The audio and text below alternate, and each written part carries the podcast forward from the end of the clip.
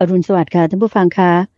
สถานีวิทยุกระจายเสียงแห่งประเทศไทยกรมประชาสัมพันธ์ร่วมกับมูลนิธิปัญญาภาวนาก็ภูมิใจที่จะขอนำรายการธรรมรับอรุณช่วงของการถามตอบปัญหาธรรมะมาพบกับท่านผู้ฟังทางบ้านกันเหมือนเช่นเคยนะคะแน่นอนว่าเป็นการพบกันในวันอาทิตย์ค่ะวันนี้เป็นวันอาทิตย์สุดท้ายของเดือนมกราคมปีใหม่พุทธศักราช2567แล้วนะคะ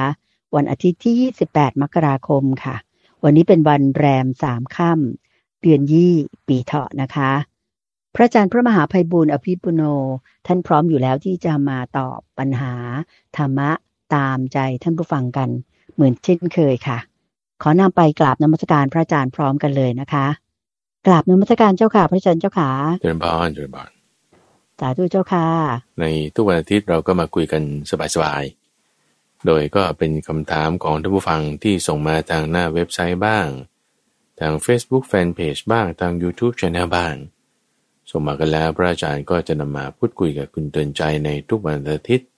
ก็จึงตั้งชื่อในช่วงนี้ว่าเป็นช่วงของตามใจท่านก็คือตามใจท่านผู้ฟังเลยซึ่งในรอบปีหนึ่งเราก็จะมีการตามใจครั้งใหญ่ครั้งหนึ่งนะซึ่งก็คือว่าเป็นกิจกรรมพบปะผู้ฟังประจำปีในงานคุมทรัพย์แห่งใจเพื่อให้เป็นมงคลปีใหม่แล้วก็เพิ่มพูนความหวังและปัญญาในกิจกรรมนี้นั้นก็จะปีละครั้งในช่วงต้นปีหรือว่าปลายปีแล้วก็มาพบปะพูดคุยกันเรื่องนั้นเรื่องนี้ฟังธรรมะทำกิจกรรมนั่นนี่ซึ่งครั้งล่าสุดที่เราจัดกันไปนั่นก็คือวันที่21มกราคมสัปดาห์ที่แล้วนั่นเองเชิญบานเจ้าค่ะซึ่งก็อย่างที่ได้เรียนท่านผู้ฟังแล้วตั้งแต่รายการเมื่อวานนี้ว่าเริ่มตอบปัญหาที่ค้างคากันมาเพราะว่ามีผู้คนญาติธรรมและท่านผู้ฟังทางบ้านเนี่ยหลั่งไหลมาร่วมงานเนี่ยเขาเรียกว่าประสบผลสำเร็จเกินความคาดหมายนะเจ้าค่ะพระอาจารย์ตอบปัญหากันแล้วก็ยังไม่ครบคือตอบได้ไม่หมดก็สัญญาว่าจะนำมาตอบต่อในรายการของเราเริ่มตั้งแต่เช้าเมื่อวานแล้วนะเจ้าค่ะแล้วก็มาต่อด้วยวันนี้ด้วยนะเจ้าค่ะเชิญผ่านก็ในวันนั้นเนี่ยเนื่องจากว่าผู้ฟังเนี่ยมากันเยอะเกินประมาณที่เราประมาณการเอาไว้ทำให้พระอาจารย์ในวันนั้นก็ไม่สามารถที่จะปฏิสันถานได้กับทุกท่านแล้วก็บางทีอาจจะแบบมีการขาดตกบกพร่องไปในบางเรื่องบางราวเพราะว่าเราประเมินไว้ต่ำกว่าความเป็นจริงแล้วก็อาจจะต้องขออภัยด้วยแล้วก็ในปีต่อๆไปคิดว่าจะทำให้มันดีได้เพิ่มขึ้นกว่านี้เจ้าค่ะเจ้าค่ะสาธุเจ้าค่ะก็ในบรรดาคำถามที่เราจะรวบรวมแล้วก็นำมาตอบนั้นเนี่ยมีเรื่องของมูลนิธิปัญญาภาวนาของเราด้วยนะเจ้าค่ะพระอาจารย์เจ้าค่ะดังนั้นก็เลยอยากจะคือท่านผู้ถามก็บอกว่าได้เรียนถามมาว่าใครเป็นประธานมูลนิธิปัญญาภาวนาขอร่วมอนุโมทนาบุญด้วยก็เลยอยากจะขอเริ่มด้วยคำถามนี้เจ้าค่ะให้พระอาจารย์ได้เมตตาเล่าให้ท่านผู้ฟังทางบ้านซึ่งอาจจะมารับฟังรายการของเราหรือเพิ่งรู้จักรายการและมูลนิธิปัญญาภาวนากันใหม่ๆยังไม่รู้จักกันดีก็นิมนต์ท่านได้เล่าถึงมูลนิธิปัญญาภาวนากันเลยเจ้าค่ะนิมนต์เจ้าค่ะเป็นตอนที่ว่าพระอาจารย์มาทำงานธรรมรับอรุณเนี่ยในรูปแบบของมูลนิธิเพราะว่าคือตั้งแต่ปี2018ก็คือปี2561โดยที่ว่าทางสถานีวิทยุกระจายเสียงแห่งประเทศไทยเนี่ยได้ให้เวลาเพิ่มขึ้นเป็น1ชั่วโมงแต่ทำให้งานเนี่ยมันเพิ่มเป็น3เท่างานของพระอาจารย์เองนะจากที่สมัยก่อนเนี่ยทำคนเดียวเบ็ดเสร็จจบเรียบร้อยทั้ง7รายการ7วันวันละครึ่งชั่วโมงไม่มีปัญหาแต่ทีนี้พอมันมาเป็นชั่วโมงหนึ่งแล้วเนี่ยโอ้โหงานพระอาจารย์นี่แบบเพิ่มขึ้น3เท่าแล้วทำไม่ไหวแทนที่จะ1เท่านะเจ้าค่ะเป็น3เลยเป็น3เท่าเลยทีนี้เราก็ต้องมีคนช่วยนะคือทุกวันเนี้ยจัดรายการหนึ่งเนี่ยคือวันจันทร์นะเป็นช่วงของสมการชีวิตที่จะพูดเรื่องการเงินการงานความรักความสัมพันธ์เรื่องในชีวิตประจำวันว่าจะเอาธรรมะไปใช้อย่างไรหรือวันอังคารช่วงของจิตวิเวกที่จะเป็นการพูดถึงการทำสมาธิในรูปแบบไม่ว่าจะเป็นรูปแบบสมถะวิปัสสนารูปแบบของการปฏิบัติในกายคตาสติอานาปานสติรูปแบบใดๆก็ตามเราก็จะพูดถึงในวันอังคาร ส่วนวันพุธเป็นหัวข้อแม่บทธรรมบัญญัติต่างๆอริยสัจสี่ขันธ์ห้าโพชฌงค์เจ็ดมรรคแปดมงคล38ยังไงเราอยู่ในวันพุธช่วงของใต้ร่มโพธิบทส่วนวันพฤหัสนี่ไม่ได้อธิบายอะไรเลยแบบอ่านพระสูตรได้ฟังอย่างเดียวบางคนก็แบบว่าฮาร์ดคอร์ชอบฟังพระสูตรมากก็ช่วงคลังพระสูตรทุกวันพฤหัสส่วนวันศุกร์นี้เป็นเรื่องเบาๆเรื่องช้างเรื่องหมีเรื่องม้าเรื่องกระต่ายเรื่องคนนิทานเป็นนิทานพรรณนาวันเสาร์ก็เป็นช่วงของขุดเพชรในพระไตรปิฎกนำพระไตรปิฎกมาอธิบายไปทีละข้อทีละบรรทัดทีละหน้าไล่ไปแล้ววันอาทิตย์อย่างนี้ก็เป็นการตอบคำถามช่วงตามใจท่านโดยในทั้ง7วันเนี่ยคือบันทึกเสร็จปุ๊บคือมันต้องทั้งคิดคอนเทนต์ทั้งบันทึกเสียงโอ้ถ้าจะใช้มาตัดต่อเนี่ยมันไม่ไหวไงเจ้าค่ะแต่ละวันแต่ละรายการเนี่ยก็จึงมีอาสาสมัครหรือพระอาจารย์ก็จึงต้องมีอาสาสมัครที่ว่าต้องใช้อาสาสมัครนะคุณเดินใจเพราะว่าเวลาเดี๋ยวสมมติพระอาจารย์อัดบันทึกเสียงเสร็จปุ๊บเนี่ยมันต้องมีการตัดต่อโดยไม่ว่าจะบางทีไอบ้างคือรายการของเราเนี่ยเป็นรายการบันทึกล่วงหน้าบันทึกล่วงหน้าแล้วก็มาออกทีหลังเนี่ยไม่ได้เป็นรายการสดเพราะฉะนั้นมันต้องมีการตัดต่อมีการ process มีการจัดไฟล์ให้มันระยะเวลาพอดีกับ1ชั่วโมงพร้อมที่จะออกอากาศเหล่านี้ถ้าเราไปจ้างprofessional นะพวกที่เขาทำเป็นอาชีพอ่ะเจ้าค่ะ1ชั่วโมงเนี่ยเขาตัดให้เนี่ยเขาเอา 2,000 บาทนะเจ้าค่ะ 2,000 บาทนี่ก็ไม่ค่อยอยากจะทำต้องค้อนวอนนะเจ้าค่ะ 1,000 ไม่ต้องพูดถึงเลยแต่ 1,000 นี่เขาบายๆเลยไม่ทำให้ 2,000 นี่ต้องอ้อนวอนเขาถึงจะทำให้เจ้าค่ะโอ้ยไม่ต้องไปพูดถึง 1,000 หรอก 500 เราก็ไม่มีจ่ายพระอาจารย์นี่พระอาจารย์จะไปหาเงิน500มาจ่ายให้ตัดเขาสัปดาห์1 2,500 75 35 3,500 เนี่ยสัปดาห์1เนี่ยเพราะมี7ตอนน่ะโอ้ไม่ไหวหรอกมันจะไปมีเงินที่ไหนมันเป็นไปไม่ได้เจ้าค่ะเพราะว่าไม่ได้มีรายได้ใช่ป่ะเจ้าค่ะโยมแทรกตรงนี้นิดนึงเจ้าค่ะว่าในการจัดรายการ 5:00 น. ถึง 6:00 น. เนี่ยเดิมจะเป็นการจัดโดยเจ้าหน้าที่ของสถานีเองใช่แล้วพอโยมใจนิมนต์พระอาจารย์มาตั้งแต่สมัยเป็นผู้อำนวยการสถานีก็ท่านก็เมตตามาทำให้ฟรีตลอดมาเลยไม่มีงบประมาณนะเจ้าค่ะดังนั้นค่าใช้จ่ายเหล่านี้เนี่ยมันต้องใช้อ่ะก็ไม่ได้เลยต้องมีอาสาสมัครถูกไหมเจ้าค่ะพระอาจารย์เจ้าค่ะมาช่วยกันคือพวกค่าใช้จ่ายต่างๆนี่ก็คือเป็นปัจจัยที่พระอาจารย์ได้รับมาจากญาติโยมนี่แหละแล้วก็มาบริหารจัดการบางทีก็จ่ายค่าเซิร์ฟเวอร์จ่ายค่าไฟล์จ่ายค่าอีเมลจ่ายค่าอินเทอร์เน็ตอะไรต่างๆที่เราจำเป็นต้องใช้แล้วมันก็จะแบบพอดีพอได้นะพอเป็นไปได้หรือที่งานอื่นๆเนี่ยก็ต้องมีอาสาสมัครที่มาช่วยงานกันทีนี้ถ้าเราทำในรูปแบบวัดเนี่ยบางทีมันไม่ค่อยชัดเจนเพราะว่าวัดเนี่ยก็จะดูแลเรื่องพระภิกษุสงฆ์ความเป็นอยู่เสนาสนะค่าใช้จ่ายเรื่องอาหารกุฏิอะไรต่างๆมันก็เลยจะไม่ค่อยชัดเจนมีความที่ว่าอาจจะสับสนได้ก็เลยแบ่งแนวทางที่ครูบาอาจารย์ให้เอาไว้ดำเนินการเอาไว้ในรุ่นก่อนๆเนี่ยนะครูบาอาจารย์รุ่นใหญ่ๆเนี่ยท่านก็จะจัดทำเป็นรูปแบบของมูลนิธิเราก็จึงมาปรึกษากับผู้ลูกศิษย์ลูกหาว่าเนี่ยเราจะทำยังไงกันดีเราก็เลยตกลงกันว่างั้นก็ตั้งเป็นมูลนิธิก็แล้วกันแต่ซึ่งมูลนิธิก็เลยตั้งชื่อว่ามูลนิธิปัญญาภาวนาซึ่งก็ประกอบไปด้วยบรรดาลูกศิษย์ที่ทุ่มเททำงานมาให้พระอาจารย์เนี่ยนะเจ้าค่ะแล้วสำหรับท่านประธานของมูลนิธินี้ก็กราบเรียนเชิญคุณพ่อของพระอาจารย์ซึ่งท่านก็มีศรัทธาประสาทะแล้วก็ส่งเสริมงานพระพุทธศาสนารวมทั้งของวัดป่าดอนหายโศกมายาวนานเนี่ยให้ท่านได้มาเป็นประธานให้เรารวมทั้งก็มีลูกศิษย์ลูกหามาเป็นกรรมการกันนะเจ้าค่ะคุณพ่ออนันต์บุษยารักษ์ก็เลยเมตตาที่จะรับเป็นประธานมูลนิธิในวาระแรกนี้นะเจ้าค่ะเป็นบ้านโดยมูลนิธิเราก็จะมีกรรมการซึ่งก็คุณเตือนใจก็เป็นกรรมการด้วยเจ้าค่ะซึ่งอันนี้ก็ถือเป็นเกียรติแล้วก็เป็นบุญมากเลยนะเจ้าค่ะที่จะได้ร่วมทำงานถวายเรียกว่าทำงานรับใช้พระพุทธศาสนากับมูลนิธิปัญญาภาวนาเจ้าค่ะเดิมพันก็เป็นการรวมกลุ่มของลูกศิษย์ลูกหาที่ช่วยงานกันอยู่ฝ่ายเฮเบนยิกก็จะมีคุณสุภาพรดำรงเกียรติฝ่ายที่อื่นๆก็จะมีเช่นคุณวิลาวันวิริยรัตน์เพ็ญจันทร์หนูแก้วแล้วก็มีท่านอื่นๆที่อยู่ในรายการที่จะช่วยทำงานด้านนู้นด้านนี้ซึ่งก็ถ้ารวมกันแล้วก็มีหลายท่านอยู่ พระอาจารย์ก็จะเอ่ยนามประมาณนี้ส่วนพระมหาไพบูลย์เองก็เป็นที่ปรึกษาแล้วก็เป็นคนผลิตคอนเทนต์นะก็พอทำในรูปแบบมูลนิธิแล้วมันก็ทำเป็นระบบขึ้นมาได้นะอาสาสมัครต่างๆก็เป็นอาสาสมัครในมูลนิธิท่านผู้ฟังที่สนใจจะเป็นอาสาสมัครก็ติดต่อกันเข้ามาได้เนาะยินดีรับในที่เว็บไซต์นั่นเองปัญญา .org ในอาสาสมัครนี้ก็จะมีโครงการที่เราจะทำต่อไปในปีนี้ปีหน้าและปีต่อๆไปก็มีการประชุมกรรมการมีการวางแผนทำงานอะไรต่างๆให้เป็นระบบนั่นเองเชิญบางเจ้าค่ะ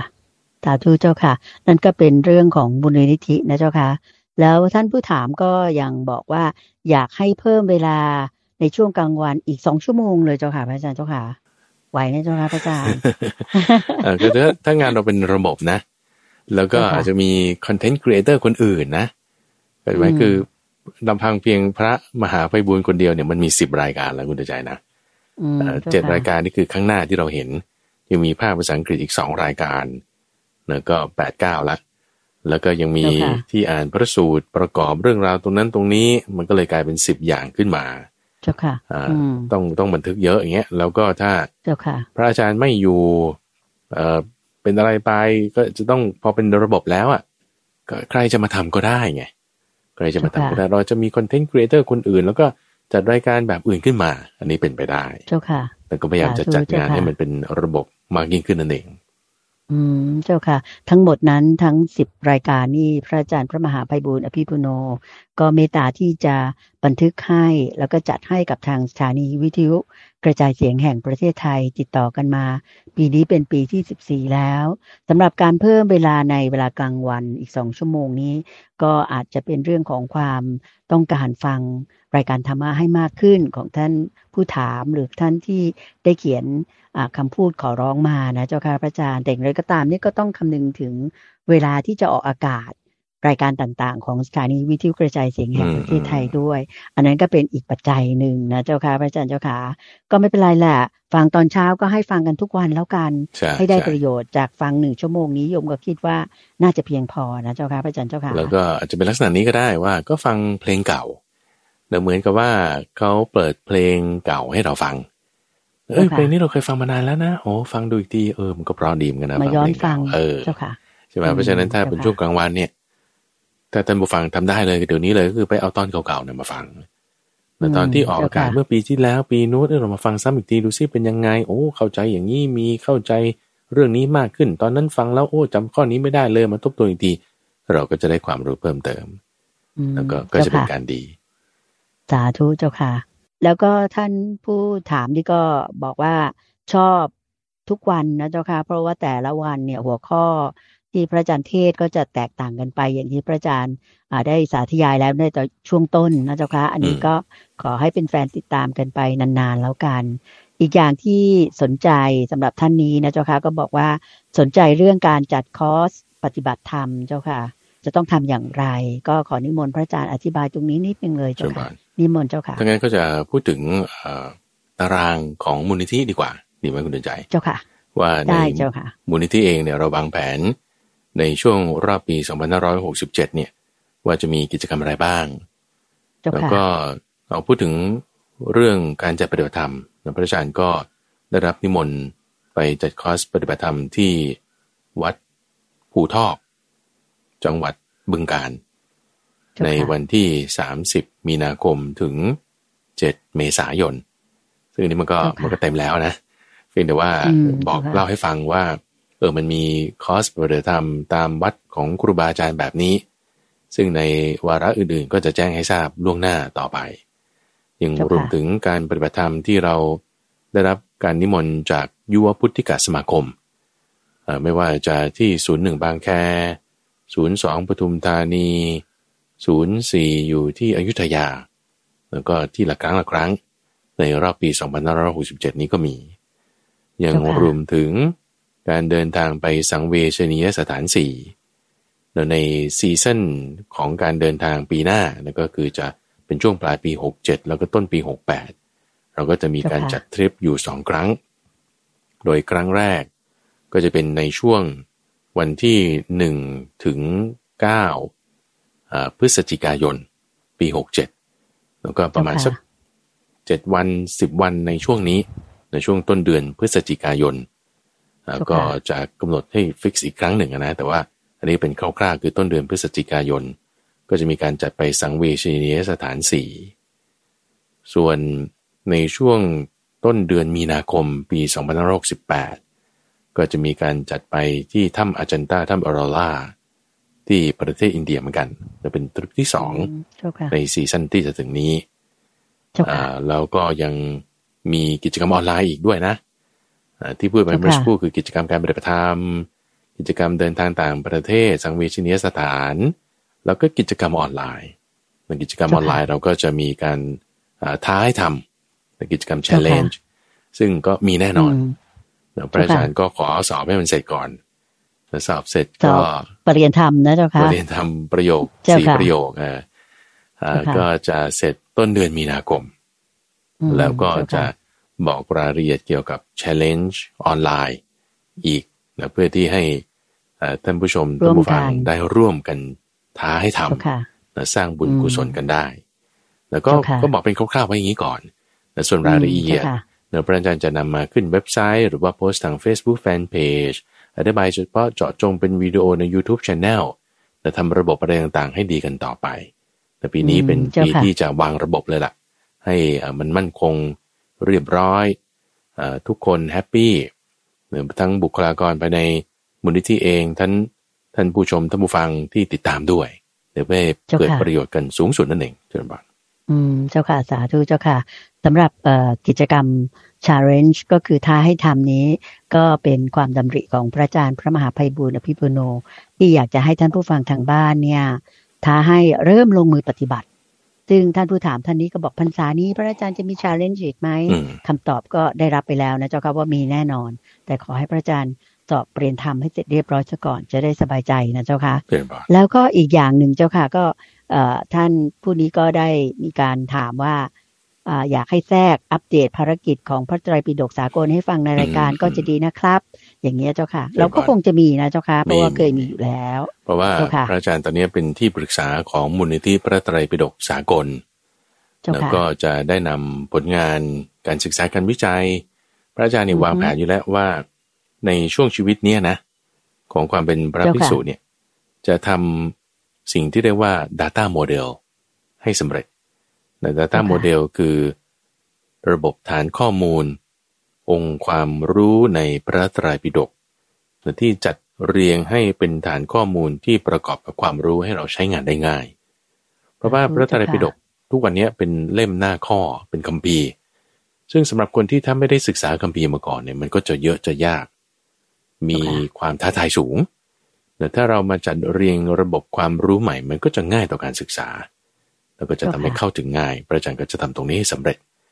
ก็จะเป็นงานเกี่ยวกับพระไตรปิฎกนั่นเองเชิญผ่านเจ้าค่ะสาธุเจ้าค่ะก็ขอให้ทุกคนอนุโมทนาบุญแล้วก็เป็นกำลังใจให้กับพระอาจารย์ด้วยนะเจ้าค่ะ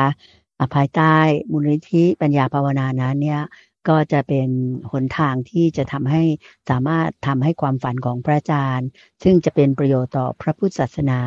การศึกษาพุทธศาสนาในประเทศไทย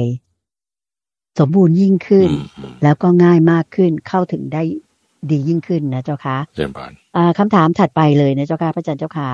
เขาถามมาบอกว่าเงินคนเราเนี่ยเจ้าค่ะค่าไม่เท่ากันบาปบุญก็ให้ผลไม่เท่ากันอันนี้ยุติธรรมไหมหรืออย่างเรื่องการผูกเวรกันบ้างสาปแช่งกันบ้างหรือการด่ากันเนี่ยเจ้าค่ะหรือแม้แต่คำชมคำ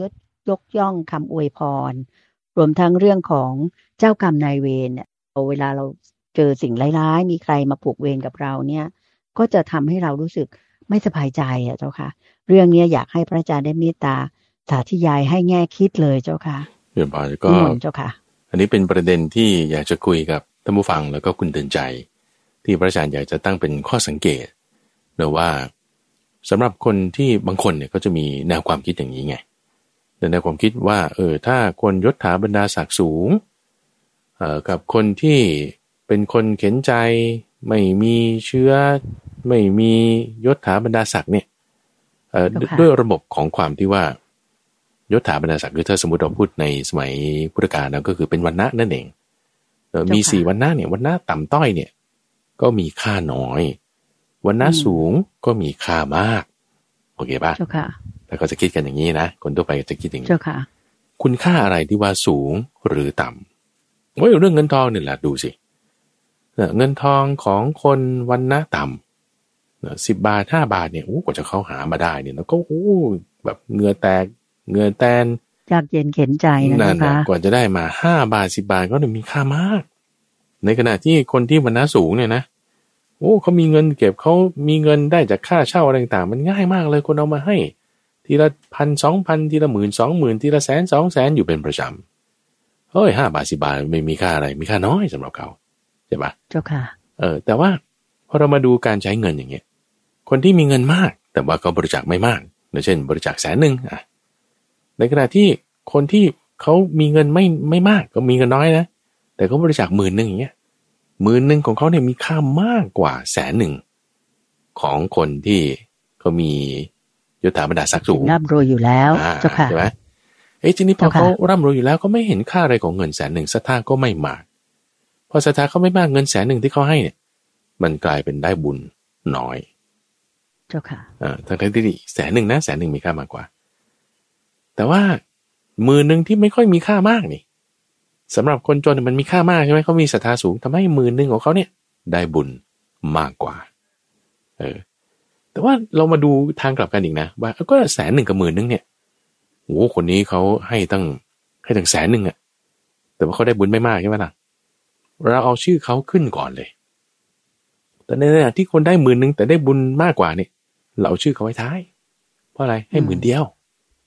โอเคป่ะมาดูที่จำนวนเงินมันตลกดีเหมือนกันใช่เจ้าค่ะแต่ที่บาท 1ของเขากับบาท 1ของเรามันก็ต้องมีค่าเท่ากันนั่นแหละใช่ไหมแต่ว่าทำไมบาท 1ของเขาดูเหมือนมีค่ามากแต่ว่าจริงๆมีค่าน้อยสำหรับเขาแต่มันมีค่ามากสำหรับคนอื่นแต่ไอ้บาท 1ของเราที่ว่าเรามีค่ามากแต่มันมีค่าน้อยสำหรับเขามีค่ามากสำหรับเรามันตลกดีเหมือนกันนะว่าอาจารย์อยากจะตั้งเป็นข้อสังเกตให้ท่านผู้ฟังเนี่ยได้คิดนั้นแล้วยิ่งถ้าผมว่าเป็นจำนวนเงินที่เท่ากันเป็นจำนวนเงินที่เท่ากันอาจจะบางทีน้อยกว่าเช่นคนที่มีวรรณะสูงเนี่ยนะเอาใน4วรรณะเป็นต้นเนี่ยเกิดเขาให้แค่1,000,000,000 บาทสมมติเขาให้1,000,000,000 บาท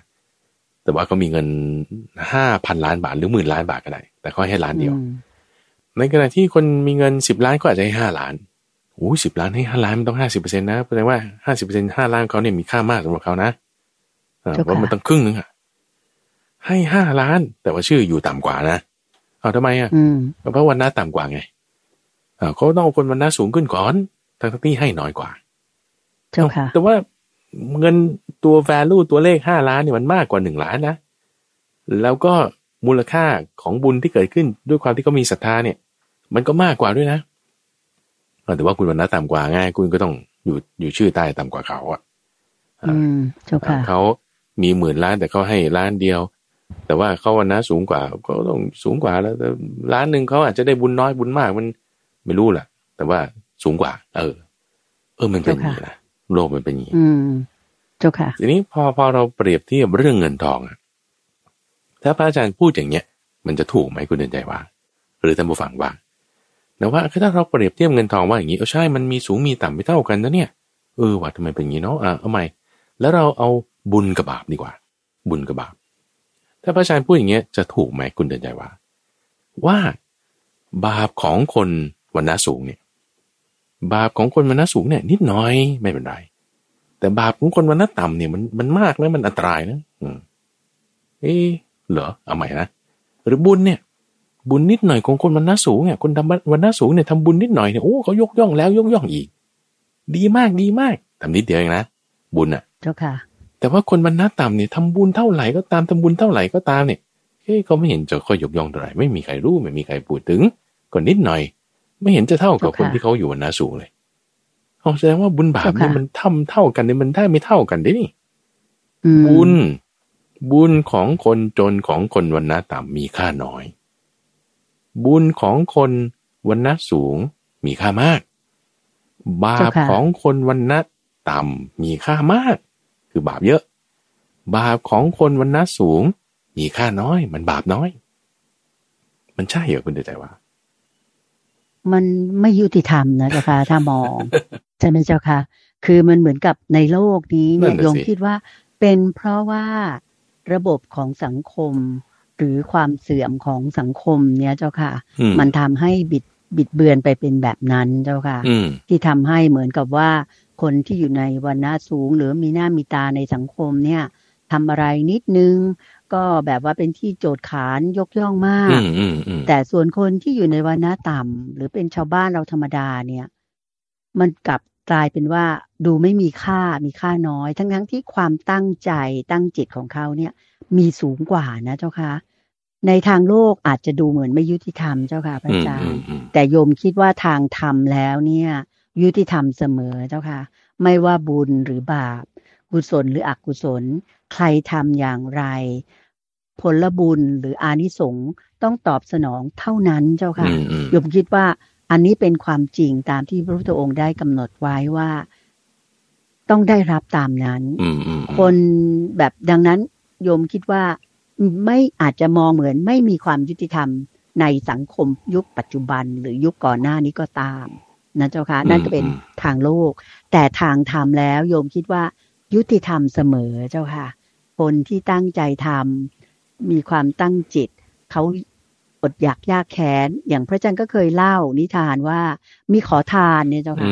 แบบว่ามีข้าวที่แบบลักษณะไม่ดีเลยแต่ว่าถวายพระพุทธเจ้าเนี่ยเจ้าค่ะเขายังแบบว่าได้บรรลุได้แบบไปสวรรค์ในขณะที่เศรษฐีเนี่ยอุ้ยถวายของมากมายแต่ว่าท่านไม่ได้ถวายเองอ่ะให้บริวารทั้งหลายเอาไปแบบถวายแล้วกันทุกเช้าอย่างเงี้ยนะคะก็ผลบุญก็ยังต่างกันเลยโยมพูดอย่างนี้พระอาจารย์ว่าไงบ้างเจ้าค่ะใช่คือในเคสแบบเนี้ยคือถ้าความเสมอภาคเนี่ยก็ดูที่ตัวถ้าเป็นเงินทองนะก็ดูที่ยอดเงินไง1 บาทก็คือ1 บาทนั่นแหละไม่ว่าจะเป็น1 บาทของคนยากจนหรือ1 บาทของคนร่ำรวยมันก็คือ1 บาทนั่นแหละคือเอาตรงนี้เป็นเบนช์มาร์กได้แล้วก็ดูกันที่ตัวเลขไม่ว่ามันจะมีค่ามากหรือค่าน้อยก็ตามก็ดูที่ตัวเลขมันก็จะเท่ากันแต่นี้บุญบาปเนี่ยมันจะไปดูที่ตัวเลขได้อย่างไรใช่ไหมมันก็ไม่ได้เป็นตัวเลขให้เราที่จะมาเป็นเบนช์มาร์กวัดว่านี้คือเท่านี้หรือนี้คือเท่านี้เพราะฉะนั้นสำหรับเราพระอริยเจ้าเนี่ยนะมีพระพุทธเจ้าเป็นต้นมาเนี่ยท่านก็จะไม่ได้คิดว่าท่านจะไม่คิดอย่างนี้ว่าบาปกรรมของคนที่อยู่ในวรรณะสูงเนี่ยมันจะบาปน้อยกว่าบาปกรรมเท่ากันของคนที่อยู่ในวรรณะต่ำแล้วเช่นผิดศีลข้อ3อย่างนี้เป็นต้นผิดศีลข้อ3ถ้าคุณอยู่ในวรรณะสูงเนี่ยบางทีคุณรอดตัวจากคดีความติดคุกอะไรต่างๆได้นะแต่คุณแบบมีกระบวนการทางยุติธรรมคุณยัดเงินยัดอะไรต่างๆเนี่ยคุณไม่ติดคุกหรอกเขาจึงบอกว่าคุกเนี่ยมีไว้สำหรับขังคนจนเท่านั้น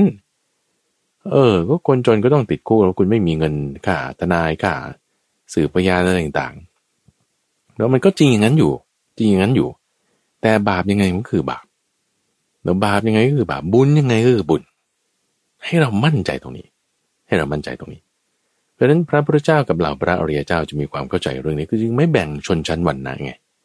ว่าถ้าคนมั่งมีคนร่ำรวยคนอยู่ในวรรณะสูงทำบาปแล้วมันจะไม่เป็นบาปไม่ใช่หรือคนอยู่ในวรรณะต่ำคนที่จนทำบุญแล้วมันจะไม่เป็นบุญก็ไม่ใช่แต่บุญบาปก็เป็นบุญเป็นบาปเหมือนกันของมันเหมือนเดิมไม่ว่ามันจะอยู่สูงหรือจะอยู่ต่ำก็ตามกับคนคนนั้นโอเคไหมแล้วก็กรณีที่ว่า value ของบุญหรือบาปมันไม่เท่ากันก็จะเป็นเหมือนกับ value ของเงินที่เกิดขึ้นกับคนนั้นไม่เท่ากันด้วยนะว่าเช่นถ้าคนชั่วกับคนดีเนาะเปรียบเทียบกันคนชั่วทำชั่วได้ง่ายเพราะเขาเห็นว่าความชั่วเนี่ยมันมีค่าน้อยมันไม่ได้อันตรายอะไรมากนิดหน่อยทำเลยไม่ได้รู้สึกละอายอะไรกันมากเพราะว่าความชั่วมันครอบงำความชั่วเขาเลยเห็นว่ามีค่าน้อยแต่ว่าด้วยความชั่วของเขาผลที่ได้มันจะหนักอยู่นะมันกลายเป็นได้ผลมาก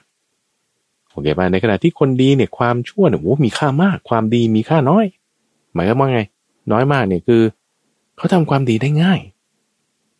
ความดีที่คิดว่าเรามันยากมากเลยเช่นตื่นเช้าออกกำลังกายสำหรับคนมีระเบียบวินัยมันง่ายมาก ใช่ไหมเพราะว่าความดีเขาคุ้นชินแล้วเขาทำได้ง่ายแต่ความชั่วนิดหน่อยฉันจะตบยุงตียุงเนี่ยโอ้ไม่ได้เลยนะไม่ได้เลยโอ้ไม่ได้ฉันทำไม่ได้มันมีค่ามากสำหรับเขาโกหกหลอกลวงคนเจ้าค่ะก็ไม่ทำไม่ได้ทำไม่ได้เพราะความชั่วเนี่ยมันยากมากที่ฉันจะทำก็คนดีเขาจะคิดอย่างนี้แต่ไม่คนดีที่เขาคิดอย่างนี้เนี่ยความชั่วที่เกิดขึ้นมันก็จึงให้ผลน้อยให้ผลเบาบางในขณะที่ความดีที่เขาทำมันจึงให้ผลได้มากเพราะฉะนั้นแม้แต่บุญบาปเนี่ยมันก็ไม่เท่ากันนะไม่เท่ากันคือเพราะมัน relative แต่มันสัมพัทธ์เหมือนเวลาและระยะทางนี่คุณใจ time and space เนี่ย time and space เนี่ยเป็นสิ่งที่สัมพัทธ์นี่คือเราพูดถึงในทางฟิสิกส์นะคุณใจนะทางนักฟิสิกส์เนี่ยเขาพิสูจน์กันมาได้แล้วว่า1วินาทีของเรากับ1วินาทีของคนนั้นน่ะมันไม่เท่ากันหรอกมันขึ้นอยู่ว่าเขาเดินทางด้วยความเร็วเท่าไหร่นี่ในทางฟิสิกส์นะหรือถ้าคนเบื่อกิจกรรมนี้โอ้โหครึ่งชั่วโมงเนี่ยมันยาวนานมากแต่ในขณะที่ถ้าคุณชอบทำกิจกรรมนี้โอ้ 2-3 ชั่วโมงเนี่ยมันเหมือนแป๊บเดียวเหมือนงานในงานกลุ่มทรัพย์แห่งใจเนี่ยเราจัดครึ่งวันกว่าเนี่ยมันเหมือนแป๊บเดียวเพราะว่าก็มีความชื่นใจกันมีความยินดีกัน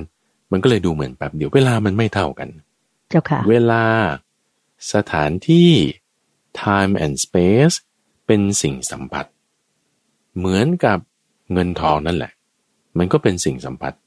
เหมือนกับบุญบาปนั่นแหละมันก็เป็นสิ่งสัมผัสเพราะฉะนั้นในเมื่อมันเป็นสัมผัสเนี่ยคือมันมีความสัมพันธ์กันในความสัมพันธ์กันมันก็อยู่ที่มุมมองเนี่ยจึงทำให้เราจะบอกมันยุติธรรมเหรอมันก็เลยจะยุติไม่ได้และยุติแบบนี้กับอีกคนหนึ่งมันไม่ยุติธรรมเพราะมันยังต้องมีอะไรที่มันจะต้องเปรียบเทียบกันอยู่ไงสัมผัสไงสัมผัสคือการเปรียบเทียบแต่เพราะฉะนั้นพอมันมีการเทียบเคียงเปรียบเทียบเนี่ยมันก็จึงแบบดูจากมุมนี้มันก็ยุติธรรมอยู่ดูจากมุมนั้นมันกลายเป็นไม่ยุติธรรมเพราะมันยังต้องมีอะไรให้เทียบมันจึงจะหาความยุติธรรมในสิ่งที่มันต้องเทียบกันเนี่ยมันจึงหาไม่เจอจะหาความยุติธรรมในสิ่งที่จะต้องมามีการเปรียบเทียบกันเนี่ยมันจะไม่ยุติได้เจ้าค่ะก็เลยจะทำยังไงก็ต้องไปที่ที่จะมันจะมีความยุติธรรมจริงๆก็คือที่ที่จะไม่ต้องมีการเปรียบเทียบใดๆทั้งสิ้นไม่ต้องมาเปรียบเทียบขาวหรือดำไม่ต้องเปรียบเทียบสุขหรือทุกข์ไม่ต้องมาเปรียบเทียบบุญหรือบาปไม่ต้องมาเปรียบเทียบว่ามากหรือน้อยไม่ต้องมาเปรียบเทียบว่าสว่างหรือมืดไม่มีเลยดับหมดก็คือนิพพานนิพพานเนี่ยจึงยุติธรรมจริงๆเนี่ยเป็นธรรมะสู่ความยุติจริงๆแล้วก็ okay. ก็เลยตั้งเป็นข้อสังเกตอันนี้พูดถึงประเด็นนี้ให้ท่านผู้ฟังฟังทีนี้พอบุญบาปเราบอกว่ามันเป็นเรื่องสัมผัสเนี่ย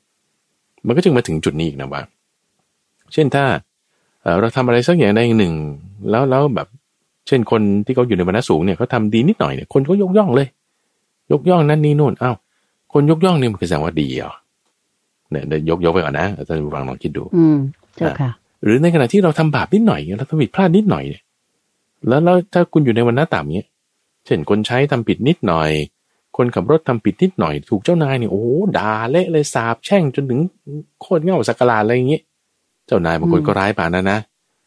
เจ้าค่ะเอาแล้วถูกเขาสาบแช่งถูกเขาด่าแล้วคุณจะเป็นคนไม่ดีเหรอใช่ป่ะเราเลยต้องคิดตรงนี้นะเราต้องคิดตรงนี้เพราะว่าถูกสาบแช่งถูกด่ามันอยู่ที่ปากใครอยู่ที่ปากคนด่าอยู่ที่คนด่าใช่ไหมแล้วถูกยกย่องถูกอวยพรอยู่ที่ปากใครก็ปากคนคนนั้นอยู่ดีก็ปากคนคนนั้นอยู่ดีถือว่าเพราะฉะนั้นพระอาจารย์จึงอยากต้องมีแนวหรือว่าไกด์ไลน์เพราะว่าในโลกที่มันมีความสัมพันธ์ที่มันมีความสับสนที่มันมีความนึนมันจะไม่ยุติได้มันต้องมีไกด์ไลน์อะไรบางอย่างที่ให้ท่านผู้ฟังได้เป็นแนวทางก็จะว่าได้เป็นแนวทางแต่ซึ่งไกด์ไลน์ที่พระพุทธเจ้าท่านให้ไว้อยู่แล้วแล้วจึงแยกเป็นสองส่วนอย่างนี้คือกายวาจาและใจนี่ไกด์ไลน์ที่หนึ่งกายวาจาใจการกระทำมีกายวาจาและใจนี่คือไกด์ไลน์ที่หนึ่งไกด์ไลน์ที่สองจำสามข้อนี้ให้แม่นกายวาจาใจข้อสองคือมีกรรมและผลของกรรมกรรมและผลของกรรมกรรมและผลของกรรมนะซึ่งเป็นคนละอย่างกันหมายความว่าไงถ้ามีคนบอกว่าคุณทำกรรมอย่างใดต้องได้รับกรรมอย่างนั้นคำพูดนี้ผิดเป็นมิจฉาทิฏฐิกรรมคือการกระทำใช่ไหมเช่นคุณตบยุงถ้าคำพูดนี้จริงว่าคุณเป็นทำกรรมอย่างไรคุณตบยุงเนี่ยแล้วคุณจะได้รับกรรมอย่างนั้นก็หมายความว่าคุณจะต้องไปเกิดเป็นยุงให้เขาตบถูกป่ะใช่เจ้าค่ะแต่ ความจริงแล้วไม่ใช่เป็นความคิดที่ผิดถ้าอย่างนั้นเป็นจริงการประพฤติพรหมจรรย์จะทำไม่ได้การทำที่สุดแห่งทุกข์เนี่ยมันจะไม่ปรากฏแต่ที่จริงคือคุณทำกรรมอย่างไรคุณจะได้รับผลของกรรมอย่างนั้นคุณจะได้รับผลของกรรมอย่างนั้นคำนี้จึงเป็นอีกคำหนึ่งที่มันไม่เหมือนกันกรรมและผลของกรรมคุณทำกรรมคือการฆ่าสัตว์ผลของมันคือจะไปตกนรกเราไม่ได้จะไปเกิดเป็นสัตว์ประเภทนั้นให้เขาฆ่าแต่จะไปตกนรกแล้วก็ถ้าไปตกนรกเนี่ยหรือไม่ก็ถ้าอย่างนั้นวิบากอย่างเบานะก็จะเป็นคนที่มีอายุสั้นหรือไม่ก็มีโรคภัยไข้เจ็บมากเจ้าค่ะมาเบียดเบียนเสมอเลยเจ้าค่ะเอาทั้งนั้นไอ้พวกที่เป็นสัตว์นรกแล้วถูกนายนิรบาลกระทำอ่ะถูกเขาฉอดถูกเขาฟันถูกเขาปาดตามเรื่องราวที่เราเคยได้ยินมาอย่างเงี้ยนี่พวกนายนิรบาลเนี่ยเป็นบาปนะเนี่ยใช่ป่ะเจ้าค่ะเอาแล้วถามว่าพนักงานที่คือเจ้าหน้าที่เรือนจำอย่างเงี้ยเขามาดูแลคุณอย่างเงี้ยหรือตำรวจอย่างเงี้ยเขาบางทีเขาต้องจัดการกับผู้ต้องหาอย่างเงี้ยมันก็เป็นบาปดิใช่ไหมมันจึงหลายชั้นแล้วแนวทางเนี้ยคือไกด์ไลน์นะอันที่สองเนี่ยคือที่หนึ่งเราพูดไปแล้วนะคือกายวาจาใจใช่ไหมข้อที่สองเรากำลังพูดอยู่ในที่นี้คือกรรมและผลของกรรมเป็นคนละอย่างและข้อที่สามคือทำดีได้ดีทำชั่วได้ชั่วหรือเป็นไกด์ไลน์ที่สำคัญที่สุดสามอย่างข้อที่สามนี่สำคัญที่สุดดีคือดีชั่วคือชั่วและทำดีย่อมได้ดีได้อะไรดีก็ดีตรงที่ได้ทำหนึ่งดีตรงที่ต้องได้ผลซึ่งผลมันอาจจะยังไม่ออกก็ได้แล้วก็กลับมาข้อที่สองด้วยว่ากรรมและผลของกรรมเนี่ยผลของมันเนี่ยบางทีเกิดขึ้นในเดี๋ยวนั้นเกิดขึ้นในเวลาต่อมาหรือเกิดขึ้นในเวลาต่อมาอีกกลับมาข้อที่สามคือทำดีได้ดีทำชั่วได้ชั่วก็คือตรงนี้แหละว่าผลบางทีมันออกเดี๋ยวนั้นออกในเวลาต่อมาหรือออกในเวลาต่อมาอีกผลมากก็มีผลน้อยก็มีกรรมบางอย่างทำมากแต่ได้ผลน้อยกรรมบางอย่างทำน้อยแต่ได้ผลมากมีไม่เหมือนกันแล้วท่านเปรียบเทียบกับการค้าขายอย่างนี้ก็เหมือนกันการค้าขายบางอย่างทำแบบอาชีพบางอย่างเนี่ยทำมากแต่ได้ผลน้อยมีอาชีพบางอย่างทำน้อยแต่ได้ผลมากมีเจ้าค่ะอันนี้คุณจะบอกว่าไม่ยุติธรรมใช่ป่ะก็นั่นแหละมันไม่ยุติธรรมหรอกมันก็เป็นอย่างเงี้ยผมโลกมันเป็นอย่างนี้เจ้าค่ะโลกมันเป็นอย่างนี้ใช่ไหมล่ะเจ้าค่ะก็ถ้าเมื่อมันเป็นอย่างนี้เราจึงต้องเข้าใจมันเราจึงต้องเข้าใจมันว่างั้นจะทำอะไรดีอย่างที่ว่าทำกรรมน้อยแต่นั้นได้ผลมากทำกรรมมากแต่นั้นได้ผลน้อยเช่นความชั่วอย่างเงี้ยเราทำความชั่วทำก็เป็นเหมือนกับว่าเกลือเราเป็นเหมือนกับเกลือที่เราสะสมไว้เกลือเนี่ยไงมันก็เค็มถ้าคุณเอาไปละลายน้ำชิมดูหนึ่งแก้วเค็มแน่นอนแต่ถ้าเอาไปละลายน้ำเท่ากับ200ลิตรหรือน้ำในแม่น้ำคงคาน้ำในแม่น้ำเจ้าพระยาลองละลายเกลือหนึ่งก้อนลองไปดูมันจะเค็มไหมไม่เค็มเจ้าค่ะหาความเค็มไม่เจอเพราะมันมีน้ำเยอะเจ้าค่ะน้ำมันเยอะแต่ว่าโมเลกุลของเกลือก็เท่าเดิมนะโมเลกุลของเกลือในน้ำนั่นแหละก็เท่าเดิมแต่ว่าปริมาณน้ำมันมากน้อยต่างกันความเค็มของน้ำนั้นน่ะจึงเปรียบเหมือนเป็นผลของกรรมโดยที่บางทีมันก็จะให้ผลต่อมาบางทีเกลือมันไม่ได้ไปละลายน้ำเดี๋ยวนั้นเลยมันก็จะต้องต่อมาอีกแล้วก็จะให้น้ำได้น้อยมากไม่เท่ากันด้วยความเข้าใจตรงนี้ด้วยความเข้าใจนี้มันจะมาตอบโจทย์เรื่องการผูกเวรการที่ให้อภัยการอโหสิการด่าสาปแช่งอะไรนี้ได้ตรงไหนตรงที่ว่าถ้าเราทำความดีแล้วถูกด่าถูกสาปแช่งถือว่าความดีก็ยังปรากฏที่เราอยู่ดีอ่ะมันไม่ใช่ว่าเขาด่าเราแล้วเราจะได้ไม่ดีถูกปะเจ้าค่ะเพราะว่ากรรมเป็นของใครก็คือของคนนั้นใช่ไหมเจ้าค่ะหรือเราต้องแยกแยะนะเพราะว่ามันของใครของมันแล้วก็กายวาจาใจก็แยกแยะด้วยหรือถ้าเราทำชั่วหรือทำดีนิดหน่อยแล้วเขายกย่องเรายกย่องอย่างมากเลยโอ้โหคุณเก่งคุณดีคุณเลิศคุณประเสริฐสีนั่นนี่โน่นมันก็ดีของมันอยู่แล้วนะเขาจะยกย่องหรือไม่ยกย่องเขาจะด่าหรือจะชมมันไม่เกี่ยวละโอเคป่ะแล้วข้อนี้นะมันก็ไม่ต่างกันโดยสมมุติว่าเช่นถ้ามีคนเขาทำไม่ดีกับเราโอเคนะมีคนเขาทำไม่ดีกับเราแล้วเขาก็เลยมาขออโหสิกรรมจากเรา แล้วเราจะไม่ให้อภัยเขาเนี่ยแล้วเราไม่ให้อภัยเขานะสมมุติเราไม่ให้อภัยเขาเนี่ย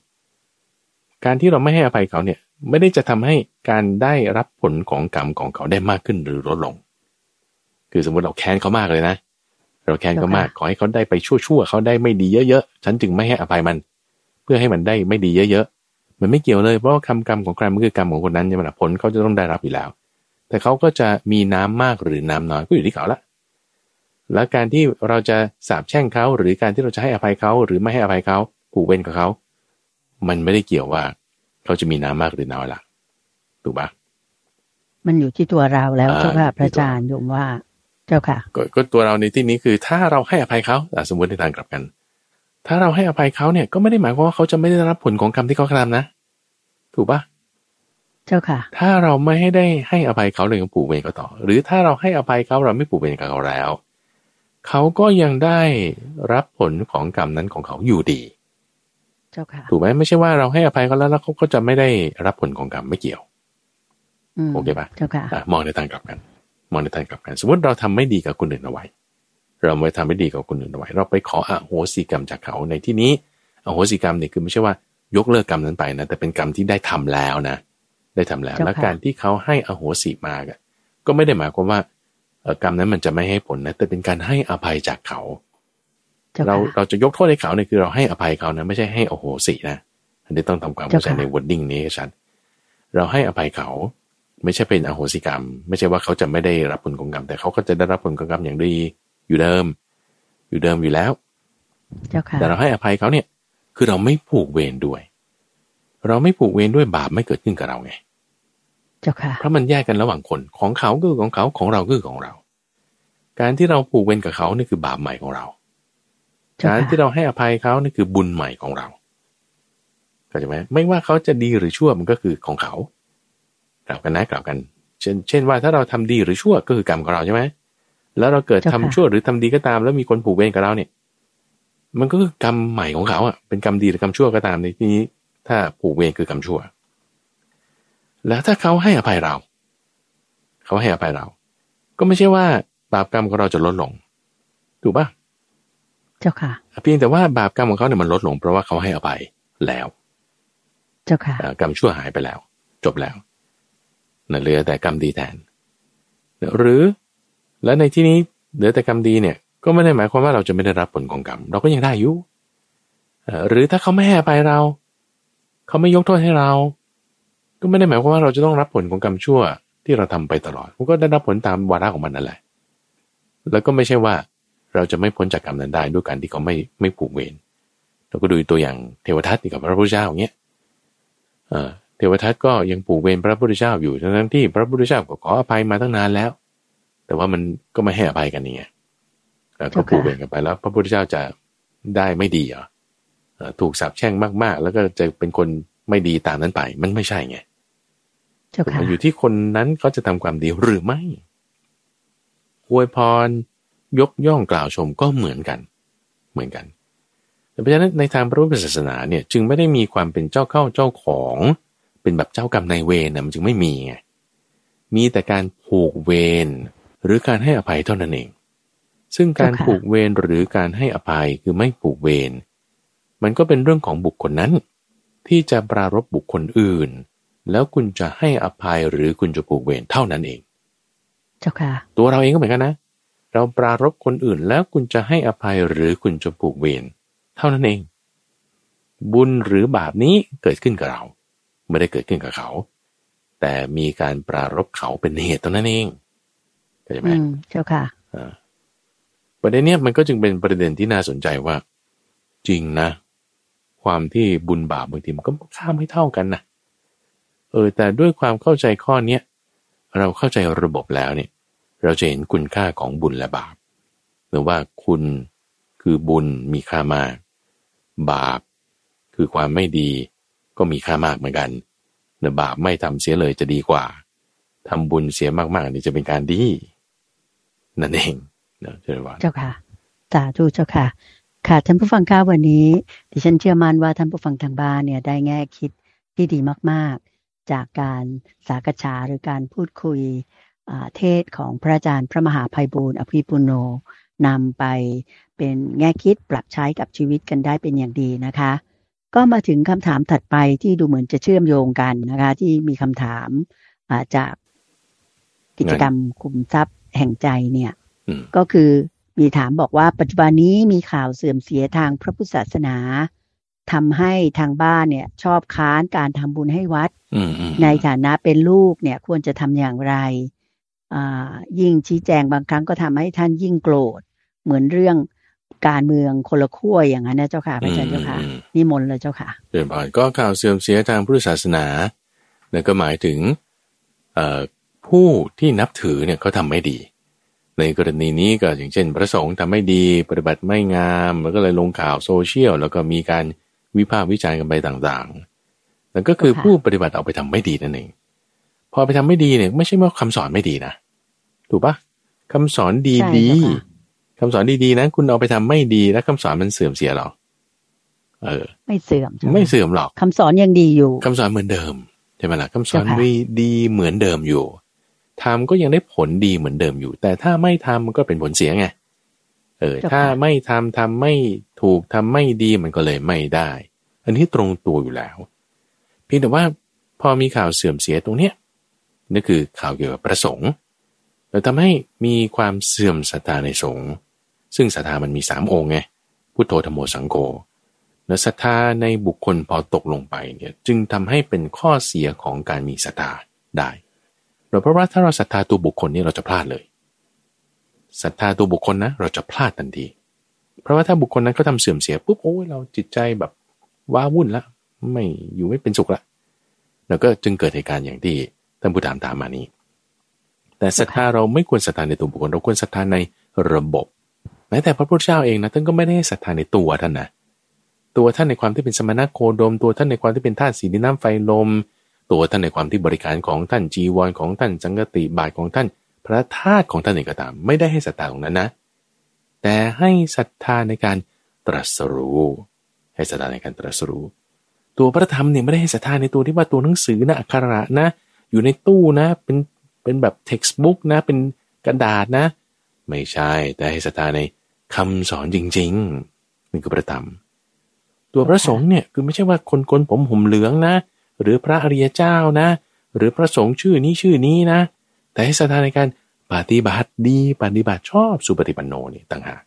เจ้าค่ะการปฏิบัติดีปฏิบัติชอบอยู่ที่ไหนโอ้เรามั่นใจตรงนั้นเลยนี่มันจะแก้ปัญหาตรงนี้ได้แล้วก็ชี้แจงให้เห็นน่ะคือศรัทธามันจะมั่นคงได้ต้องมีปัญญาเจ้าค่ะแล้วปัญญาก็จะเป็นตัวที่แก้เรื่องศรัทธาที่ไม่ตรงกันได้นั่นเองเจ้าค่ะเจ้าค่ะและที่สำคัญก็คืออย่าเหมารวมถูกไหมเจ้าคะถ้ามีพระสงฆ์องค์ใดองค์หนึ่งรูปใดรูปหนึ่งปฏิบัติไม่ดีไปนั้นเนี่ยก็ไม่ได้หมายถึงว่าพระสงฆ์คือหมู่สงฆ์สาวกของพระพุทธองค์เนี่ยทุกท่านทุกองค์เป็นแบบนั้นดังนั้นตรงนี้ต้องใช้ปัญญาในการแยกแยะนะเจ้าคะก็คงจะพอเป็นแนวทางให้ท่านผู้ถามนี้ก็น่าจะอธิบายกับคุณพ่อคุณแม่ได้ในกรณีนี้แล้วก็ที่น่าสนใจยิ่งก็คืออธิบายท่านในฐานะที่ท่านเป็นบุพการีนั้นเนี่ยหรือคนที่มาคัดค้านเนี่ยก็ขอให้จิตใจท่านอย่าไปในทางอกุศลละกันขอให้ผลบุญเพิ่มนะเจ้าค่ะก็จะดีกว่าเป็นมงคลกับเรามากกว่าใช่ยิ่งได้บุญด้วยเพราะว่าถ้าบุพการีเนี่ยท่านไม่มีปัญญาเราประดิษฐานให้ท่านเกิดปัญญานี้ยิ่งเป็นการตอบแทนที่สมควรกันเลยเจ้าค่ะอันนี้เป็นไปตามคำสอนของพระพุทธองค์เลยนะเจ้าค่ะพระอาจารย์เจ้าค่ะเจ้าค่ะคำถามถัดไปเจ้าค่ะถามบอกว่าการบรรลุโสดาบันคืออะไรแล้วก็คำถามที่2ก็บอกว่าถ้ามีคนมาทักว่าดิฉันเนี่ยหมดบุญแล้วจะนอนติดเตียงอันนี้เนี่ยจะทำใจอย่างไรดีเจ้าค่ะพระอาจารย์เจ้าค่ะนิมนต์เลยค่ะตอนนี้ตรงเป๊ะเลยกับประเด็นที่เราพูดตั้งแต่ตอนกลางรายการนะที่อาจารย์ข้อนี้มาตอบก่อนแล้วกันว่าถ้ามีคนทักว่าคุณหมดบุญแล้วจะต้องนอนติดเตียงก็นี่ไงว่าดีหรือชั่วมันไม่ได้อยู่ที่ปากคนอื่นนะเข้าใจป่ะดีหรือชั่วถ้าเขาสาปแช่งเราแกต้องนอนติดเตียงแกหมดบุญแล้วโอ้ยคุณตื่นใจไม่ต้องห่วงเลยเทวทัตในชาติก่อนๆเนี่ยสาปแช่งพระพุทธเจ้าสาปแช่งแล้วสาปแช่งอีก นรกปลอยเป็ดแสนล้านชาติเนี่ยสาบแช่งแล้วสาบแช่งอีกแน่นอนเลยแล้วว่าท่านเป็นไม่ดีตามนั้นเขาไหมล่ะไม่เป็นเจ้าค่ะเพราะอะไรล่ะเพราะท่านประพฤติดีปฏิบัติดีเจ้าค่ะก็นั่นแหละเพราะฉะนั้นเราวิธีการทำจิตที่ดีที่สุดเนี่ยก็คือว่ากรรมทางกายวาจาใจเราให้ไปทางเดียวกันเราทำความดีเขาจะด่าเราเขาจะว่าเราเขาจะสาบแช่งเขาจะยกย่องไม่มีปัญหาแล้วเขาพูดไปเถอะแล้วก็ความดีอยู่ที่ตัวเราแล้วการทำความดียิ่งมากจะละความไม่สบายใจเหล่านั้นได้แล้วการทำความดียิ่งดีเนี่ยจะละความไม่สบายใจเหล่านั้นได้เพราะฉะนั้นก็จึงเป็นประเด็นที่อยากให้ทุกฟังได้คิดใคร่ครวญใช้ปัญญาปาดส่วนที่มีความกังขาออกไปแล้วพอเราคิดอย่างนี้ใคร่ครวญต้องซ้ำอีกทีนะบางทีฟังรอบเดียวมันไม่เก็ตเราคิดแง่มุมนี้พิจารณาแง่มุมนู้นโยนิโสมนสิการแล้วปัญญาเกิดขึ้นเนี่ยมันจะตัดเฉือนไอ้ส่วนที่มันเป็นความกังวลใจเป็นวิจิกิจฉาเป็นความไม่มั่นใจออกไปได้เราก็จะด้วยปัญญาจะมีความมั่นใจขึ้นมาเราก็ทำให้คำพูดอื่นๆต่างๆของคนหมอดูทักอย่างนี้คนทรงเจ้าทักอย่างนั้นเพื่อนบ้านพูดมาอย่างนี้โอ้เราตั้งมั่นในความดีไม่คิดเบียดเบียนใครมีจิตเมตตารักษาศีล8แผ่เมตตาไปพิจารณาปัญญาอยู่เรื่อยความเจริญในทางกายวาจาใจเกิดขึ้นกับเราแน่นอนเจริญบานเจ้าค่ะเรียกว่าไม่ต้องไปสนใจคำพูดของใครทั้งนั้นไม่ว่าเขาจะชมจะด่าหรือจะแช่งเราอยู่ที่ตัวเราแท้ๆเลยที่เราจะต้องปฏิบัติไปตามทางที่พระพุทธองค์ได้ชี้แนะไว้แล้วก็คือไปรักษาศีลเดินไปในมรรค8อริยมรรคมีองค์8นี้ทำตั้งใจมั่นต่อไปคำพูดของคนอื่นไม่มีผลกับเราทั้งสิ้นนะเจ้าค่ะพระอาจารย์เจ้าค่ะเจ้าค่ะค่ะท่านผู้ฟังคะสรุปแล้ววันนี้เราก็ได้สามารถนำคำถามที่เหลือจากกิจกรรมพบปะประจำปีคุ้มทรัพย์แห่งใจเมื่อวันอาทิตย์ที่21มกราคมที่ผ่านมามาตอบได้ก็เรียกว่ามากทีเดียวแต่ยังมีเหลืออยู่นะเจ้าค่ะพระอาจารย์จะถามอีกหลายคำถามซึ่งก็จะไปตอบกันในวันอาทิตย์หน้าในช่วงของการตามใจท่านเหมือนเช่นเคยค่ะสำหรับวันนี้ดิฉันก็ขออนุญาตที่จะนำท่านผู้ฟังทางบ้านกราบขอบพระคุณและกราบนมัสการลาพระอาจารย์พระมหาไพบูลย์อภิปุโนแห่งมูลนิธิปัญญาภาวนาด้วยเวลาเพียงแค่นี้นะคะพบกันใหม่ในการตามใจท่านสัปดาห์หน้าค่ะพรุ่งนี้พระอาจารย์จะมาพบกับท่านผู้ฟังทางบ้านในธรรมการชีวิตเหมือนเช่นเคยตั้งแต่เปิดสถานีในเวลา 5:00 น.ค่ะสำหรับวันนี้กราบขอบพระคุณและกราบนมัสการลาเจ้าค่ะพระอาจารย์เจ้าค่ะเชิญบานสาธุเจ้าค่ะ